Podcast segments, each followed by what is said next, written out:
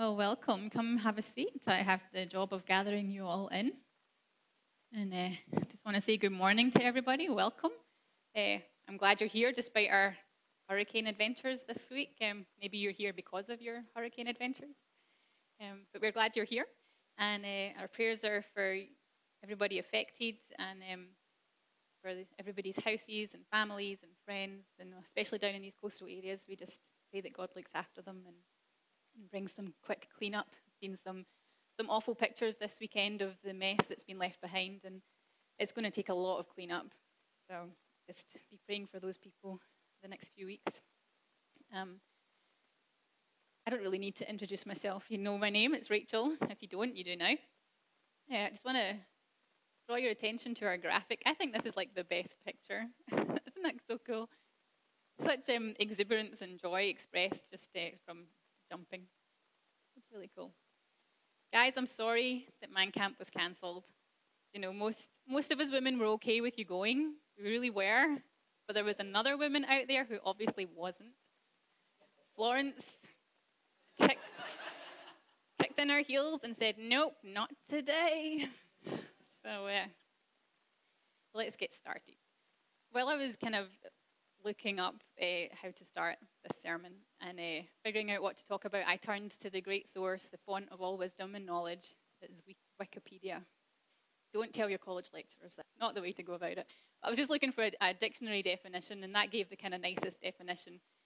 I wanted something that was going to define pilgrimage. so Wikipedia describes pilgrimage as this: it's a journey of, or a search for moral or spiritual significance. Typically, it is a journey to a shrine or another location of importance to a person's beliefs and faith. Now, I know that in here today we have some die-hard sports fans. Yeah, I knew it was going to be you. Um, and have you ever really wanted to go to your favourite team's stadium just to be there? I know that Elijah's dream is to go to Liverpool Stadium, which is called what? Anfield. You know, just to be there to soak in the atmosphere, to experience the, the sheer size of the place, and um, to see the field on which the players play, to walk in the corridors where your sports heroes have walked. Um, they just want to go there, they just want to experience it. Or maybe if you're not really bothered by sports, you might want to uh, go to Israel. Maybe you want to experience the Holy Land. Uh, you want to see the streets where Jesus walked. You want to see the hills that he rested in. You want to see the shorelines that he talked to the disciples and told his stories on. Or maybe there's something else. Maybe, especially poignant this week, you remember the day, the September 11th, 2001, and you have a desire now to, to go to New York and visit the memorial where the Twin Towers once stood. You want to remember the lives taken, and you want to honour those first responders that ran into the face of danger. All those things are some kind of pilgrimage. Um, they're all a journey to a place of significance. And we're all on a journey together. We're all on some sort of pilgrimage. We're on a journey together walking towards Jesus and towards eternity. And there'll be times when we get tired, and there'll be times when our journey gets rough. And we need that those who are walking with us to help us to walk, to keep going. And there'll be times when we'll be the ones encouraging others on their journey. And it's a journey that the Father has invited us into, and He wants to partner with us on it. So this morning, we're going to take some time just to, to think about what that pilgrimage looks like for us together in this church of Greenville Vineyard and in our community of Greenville, or whatever community that you find yourself a part of outside of these walls. So let's just pray together and uh, we'll get going. Holy Spirit, we just invite you here this morning. Would you come? Would you just rest on each one of us here? Father, would you stir in our hearts the things that you want to stir up? Would you bring to mind the areas that you want to deal with in our lives? We just give you permission now to, to do your thing. And Lord, we pray for all those families on the coast who have been affected so badly by this hurricane. Father, we pray that you would um, bring them help, um, help them to, to clean up afterwards. We just invite you here now in the name of Jesus. So, if you come to this church regularly, then hopefully you'll be aware of uh, some of the things that we do in our Vineyard Kids Ministries. Yeah, one of the things that we've started doing recently is our kids and youth takeover. I'm sure you've all experienced the chaos that comes with that, um, but it's fun. Um, but that, that takeover, it's, it's not just to give us adults a day off, although that is a bonus, but there is intentionality and purpose behind what we're doing there. And it's that purpose that actually shapes part of the vision of our church, um, where everybody gets to play, no matter how young or how old you are. And we are here in Greenville Vineyard what we call a pilot church for a thing that the Vineyard movement has been working on, and that's called a Vineyard Pilgrimage. I'm going to give you a little lesson this morning on this thing. So basically, um, being the pilot church just means that we test new resources and we give them feedback on what's working and what's not working. And we kind of just give them back any ideas that we might have about how to improve on things. So, what is Vineyard Pilgrimage? I can hear you all asking. Not, not a sound. No, you are asking quietly in your heads, what is Vineyard Pilgrimage, Rachel? So, I'll tell you. Taken straight out of our Vineyard Pilgrimage package, it says this Vineyard Pilgrimage is a conceptual framework for spiritual formation. It will help provide an intentional and continuous journey of spiritual development for all stages of life. Rooted in Kingdom of God theology, the Vineyard Pilgrimage encourages every person, from the youngest child to the seasoned sage, to grow in his or her ability to love God and love others. Doesn't that sound good? Doesn't that just sound like fancy language for making disciples? yes, this is exactly what it is. But what it is, is it's meant to help us be intentional about how we go about that job of making disciples. Now, every age and stage of life, everybody has something great to do as followers of Jesus. Isn't that right? From our little kids in our kids' rooms over here to the person in this room today with the whitest hair. Who would that be? I'm not going to say, you guys can figure it out. I'm just going to say that Lowell and Kathy are not here this morning, but they've got pretty white hair. So, you all have something great to do as a follower of Jesus.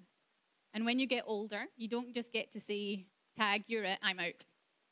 I've done my part. That's not right, because Jesus wants you to keep running the race. You might run a little bit slower as you get older, but you keep going. As Paul says in Philippians 3:14, you press on towards the goal.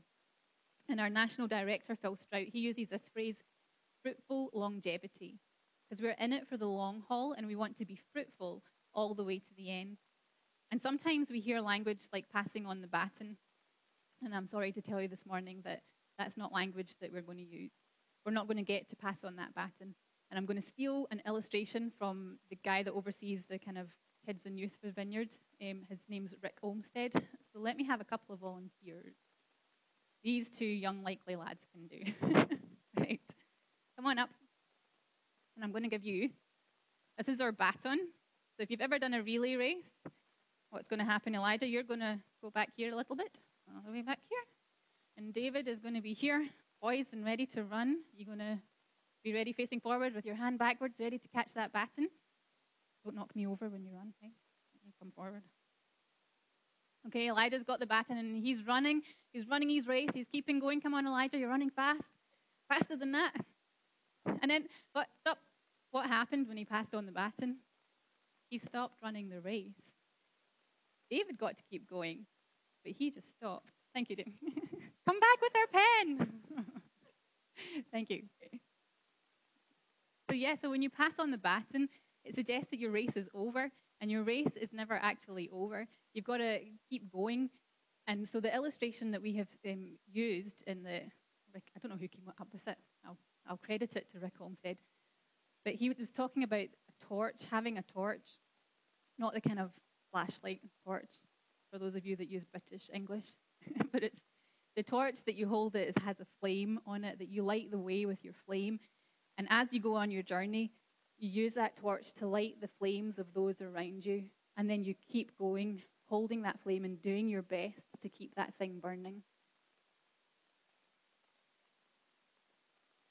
Now, as we go on this journey with Jesus, research has shown us that there are certain transition points where people wander away from their calling in Christ, from the local church support systems as well. But because we believe that everyone gets to play, this is the idea that the Vineyard Pilgrimage um, seeks to strengthen disciples to thrive during each of these transition stages and to keep those torches burning. So I was going to show you this picture so that you can kind of get a better idea of what I mean by these transition stages. It's easier to kind of visualize them. So you can see on here the black. If you follow the black lines, you can see the downward turned arrows. They kind of come along at the end of elementary school, end of middle school. And those downward turned arrows, those are times where research has shown that a high proportion of people walk away from their faith. And we want to intentionally bridge those gaps however we can to purposely draw people back. For example, we can see from this graphic that one of those drop offs is towards the end of middle school and going into high school. And what we do here is we send our kids to Camp Vineyard every year. And it's a fantastic camp. It's got fun activities and friends and lots of noise and all that good stuff. But it's also a place where kids, um, many of them get to experience God for the first time or in a way that they never have done before. And if you know something, you know that when you experience the presence of God, you just want more and more of it, don't you? There's something that is so sweet about the presence of God that we keep coming back, and He draws us back for more of who He is. And another major drop off point on there um, is when we finish high school and uh, head off to college. That's a huge one when kids get to college, all of a sudden they have this newfound freedom with no one telling them where to be or what to do or what time to be home or what to eat for dinner and what time to get up in the morning. It's just this newfound freedom. And they can do their own thing for once. And if their faith isn't their own thing, but rather something that they've been made to do for years, then you can bet that that's something that they'll leave behind. Now, obviously, we can't make people have faith. That's something between God and them. But what we can do is be prepared, knowing that these drop offs are coming.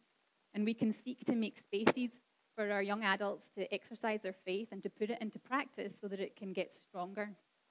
And we can create opportunities where relationships can be formed across our generations. And that people can get advice and the voice of experience from somebody that isn't mum or dad. And then we can all pray for each other. And uh, just by the way, in case you might be wondering or asking, those little green dots, the milestones that are on there, they're times of celebration. They're times like maybe um, someone gets baptized or somebody's graduating into an older group or you know, we can kind of make them up. Whatever we want to celebrate, we celebrate, but we choose to, to come together and have fun together as well, because that's something else that, that pulls us in.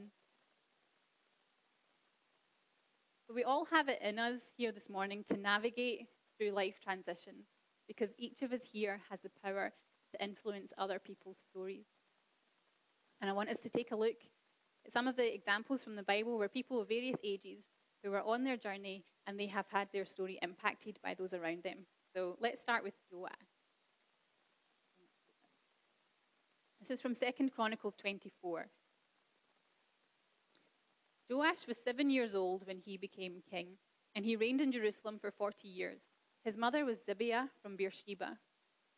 Joash did what was pleasing in the Lord's sight throughout the lifetime of Jehoiada the priest. Jumping on to 17. But after Jehoiada's death, the leaders of Judah came and bowed before King Joash and persuaded him to listen to their advice. They decided to abandon the temple of the Lord, the God of their ancestors, and they worshipped Asherah poles and idols instead. Because of this sin, divine anger fell on Judah and Jerusalem. Joash's father died when he was a baby, and Joash became king at seven years old. His mother ensured that he was taught and trained by Jehoiada the priest. And Jehoiada not only trained Joshua, but he, eh, not Joshua, Joash, same letters, but he made sure that he was protected from harm. And while he received this good counsel and protection, Joash made good decisions. He did what pleased the Lord. However, after Jehoiada's death, Joash took advice from unwise sources, and that consequently led to his downfall. Downfall. to the point where he was assassinated by his own officials while he was asleep in his bed. No matter what stage of life that we are in, it's so important to seek godly counsel. We need to choose who we listen to and who influences our decisions. Jehoiada was a man who kept God's laws. He encouraged Joash to do the same, and Jehoiada was blessed with a long life of 130 years. He was honored by the people with a royal burial. So we know that, that Jehoiada was a man of character. He was a man that was honored. His life bore much fruit. And in contrast to that, the leaders of Judah that gave bad advice, convincing Joash to abandon the temple of the Lord and to worship idols and Asherah poles. We need to look to people of good character. We need to look for people with fruit in their lives before we decide whether we're going to take counsel from them or not. And we also need to be the kind of people who are willing to give godly counsel and encouragement to those around us. For those of you who are further on this journey of life, your experiences and your wisdom are invaluable. You can be the voice from the sidelines saying, You can do it. I know it's hard. Here's what helped me. I've been there and I know that it's possible. It's a privilege to cheer people on and to, to share our wisdom and our experience with them. There's too many people today that have never had it modeled to them about what it looks like to be a healthy adult. They've gone through life without a decent role model to guide them or to show them what it's like to feel protected and provided for. Joash, he had the privilege of a good role model in Jehoiada. He knew what it was to be protected and guided. And it's unfortunate that Joash was led astray after Jehoiada died.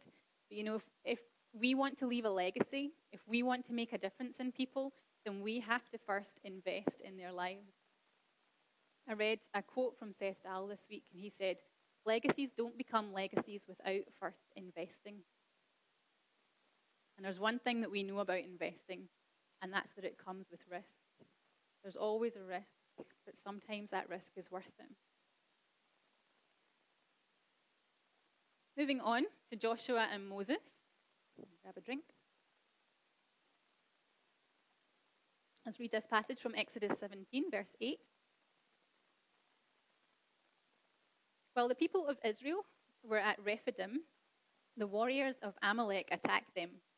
Moses commanded Joshua, Choose some men to go out and fight the army of Amalek for us. Tomorrow I will stand at the top of the hill, holding the staff of God in my hand. So Joshua did what Moses had commanded and fought the army of Amalek. Meanwhile, Moses, Aaron, and Hur climbed to the top of a nearby hill. As long as Moses held up the staff in his hand, the Israelites had the advantage. But whenever he dropped his hand, the Amalekites gained the advantage. Moses' arms soon became tired, so tired he could no longer hold them up. So Aaron and Hur found a stone for him to sit on. Then they stood on each side of Moses' hand, or each side of Moses, holding up his hands. So his hands held steady until sunset. As a result, Joshua overwhelmed the army of Amalek in battle.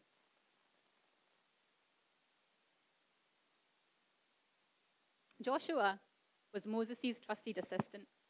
Moses poured into Joshua. He mentored him and he helped um, Joshua to become a wise and a trusted leader. And in this story, we see that Joshua and others from the next generation were out, out in battle. Moses was up on the hill watching the events, and as long as he held his hands up to the Lord, God's blessing was with Joshua. Joshua and the rest of the army, they advanced, and if Moses' hands fell, then Joshua lost ground. My question is this Who are you holding your hands up for? Who are you praying for? And who are you calling down God's blessings on? And how are you helping the next generation advance?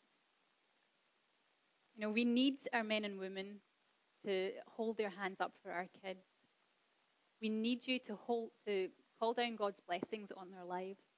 And we need you to help them advance. There's a whole generation through in these rooms. There's a generation in here as well that need you to be holding up your hands to God and calling down blessing and helping them to move forward through the difficulties of life, through this society that has gone kind of crazy from an older person's perspective. I, I get to say I'm an older person now. That's kind of weird. but you get to like call down God's blessings and help them to navigate all the crazy things that they're going to have to navigate from now on. We also see that Moses grew tired and in stepped Aaron and Hur. They helped to hold up Moses' arms. Who do you have in your life that's going to help you hold up your arms when you're tired and when you're weary? Maybe you need to go find those people. Maybe you need to ask people to pray for you. Maybe you need to be in small group so that you can ask the people in small group to pray for you. That is a shameless plug. Yes. Our small groups have started back. You will find community and people to pray for you and support you and keep you going in life. You need to join one. so, our last example this morning is Mary. And uh, I don't have a verse for Mary because I'm kind of being a bit lazy. I'm not doing it. I'm kind of believing that maybe you know the story of Mary because you've seen so many nativity shows and you've kind of heard the Christmas story a lot. But it's a little bit of a different example. I want us to see that how, if we have God's heart for those around us, we can help change their story. So, Mary, as we hopefully know, was a young girl of about 14 or 15, and she was engaged to be married when she encountered an angel who told her that she was going to conceive a child and that that child was going to be the Son of God. Can you just imagine how that information went down? I'm sure it was a bit of a shock and a bit of a what? Never mind the fact there's an angel there, right? It's that kind of news. But Mary, in her humility and her obedience, said, Yes, Lord. And then she lived with the consequences of that obedience. And she must have been made fun of. Those around her must have been like, Really, Mary, God's child? In Scotland, we, we have this phrase, we're like, Yeah, right. yeah, right. Sure it is. You know, could you not have come up with a better excuse? We all know what you've been up to. She would have been gossiped about, she would have been judged. Have you seen Mary? She's pregnant and it's not even Joseph's. She says that it's the Son of God. Bless her heart. Doesn't actually say that in the Bible, I just don't know. I've been in the South for a while now. but she may even have been shunned and shut out by her friends. And those whisperings, those would have continued as Jesus grew up. Told you that child was going to be trouble. You know, they're going to crucify him like he's a criminal. He was always going to end up that way. He's got her as a mother. But the thing about Mary's story is that it could have been so different.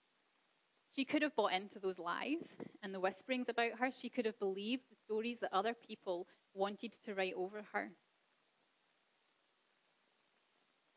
But she chose to believe what the Father God was saying over her. She chose to believe what He wrote over her life. She was valued and worthy, and she was given the privilege to carry the, in her womb the Savior of the world, the one whom the Scriptures had prophesied of. Her story could have been one of shame, but instead it was rewritten and it was turned upside down into one of dignity and one of value and one of belonging. And what I wanted to pull out of Mary's story here is for us to, to look at those around us in our church, in our school, in college, in work, in, at the gym, at our community garden, wherever you spend your time. For those that are, you find yourself around, what is it that has been written over their lives? What story are they living under? Are they experiencing insignificance? Are they experiencing loneliness or shame? And how can you, as one who follows Jesus, come alongside them and help them on their journey to see what God has written over them? Where the world sees shame, you have the ability to speak in dignity. And when the world sees worthlessness, you have the ability to speak in value when the world has written them off, you can show them how God has written them in to his plans and his purposes. Mary was invited into God's great story of redemption. And just like we, the church here, have been invited into continuing his story on earth in 2018. God can use you to bring healing and restoration. He can use you to call out the plans and the purposes of God in those who thought that they had been excluded because of where their story began. But the fact is this our story never excludes us from God's plan. There's always a hope and there's always a future. And the question is this Are you going to use the abilities and the giftings that God has given you to call that hope and future out in those around you?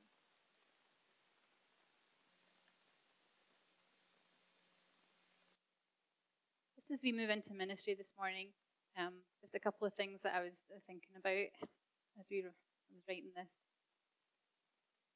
Is there somebody that's come to your mind when you're thinking about the circles that you're in and the people that are around you, is God showing you somebody that needs to see that their story is one that can be redeemed?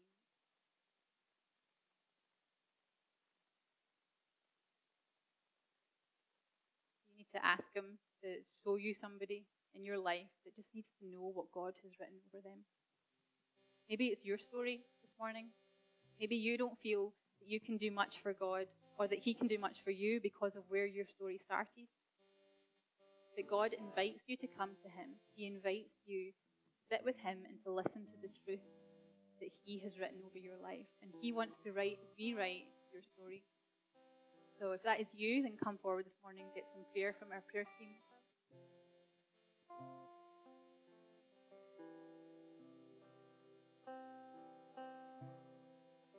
The other thing that I felt like God maybe wanted us to touch on this morning was maybe you haven't been investing in people the way that you think that God has wanted you to. Maybe you've taken your foot off of that gas pedal a little bit and uh, you've not really been moving forward with the torch the way that you want to move forward with the mm. torch. So if that is you, then I just encourage you this morning just to, to come to the Father. He's not a God of condemnation. He doesn't want to put you down for things. He doesn't want to lay blame or anything like that. All he wants is for you to come and join him in his journey and in his story here on earth.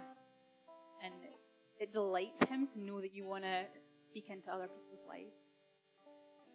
You know, if you're helping one other one other person flourish in life, then you're joining in with the work of God on this earth.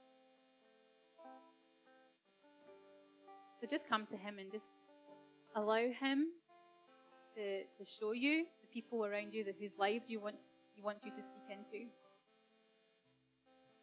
Allow Him to show you where you can find the time to invest in another person. Maybe it's time that's the issue.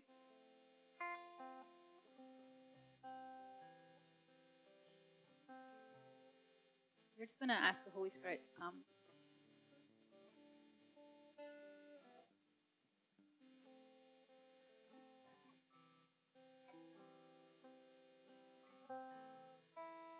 Holy Spirit, would you come, be here now? We just believe, Father, that you are good. You're so good. You're so kind.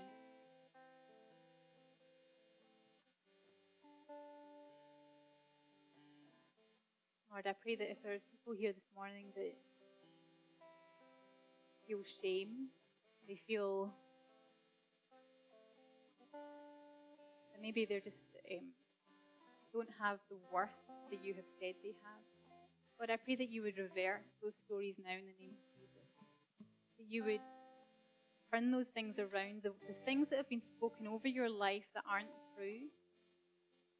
I pray, Lord, that you would turn those things upside down now in the name of Jesus, that people would hear your voice of truth over the lies that have been spoken about them.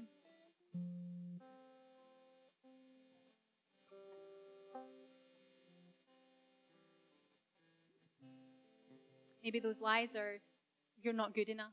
You'll never amount to anything. You're never going to make it to where you want to make it to. You know, God says you are good enough. God says you're more than capable because you have the strength of Christ along with you.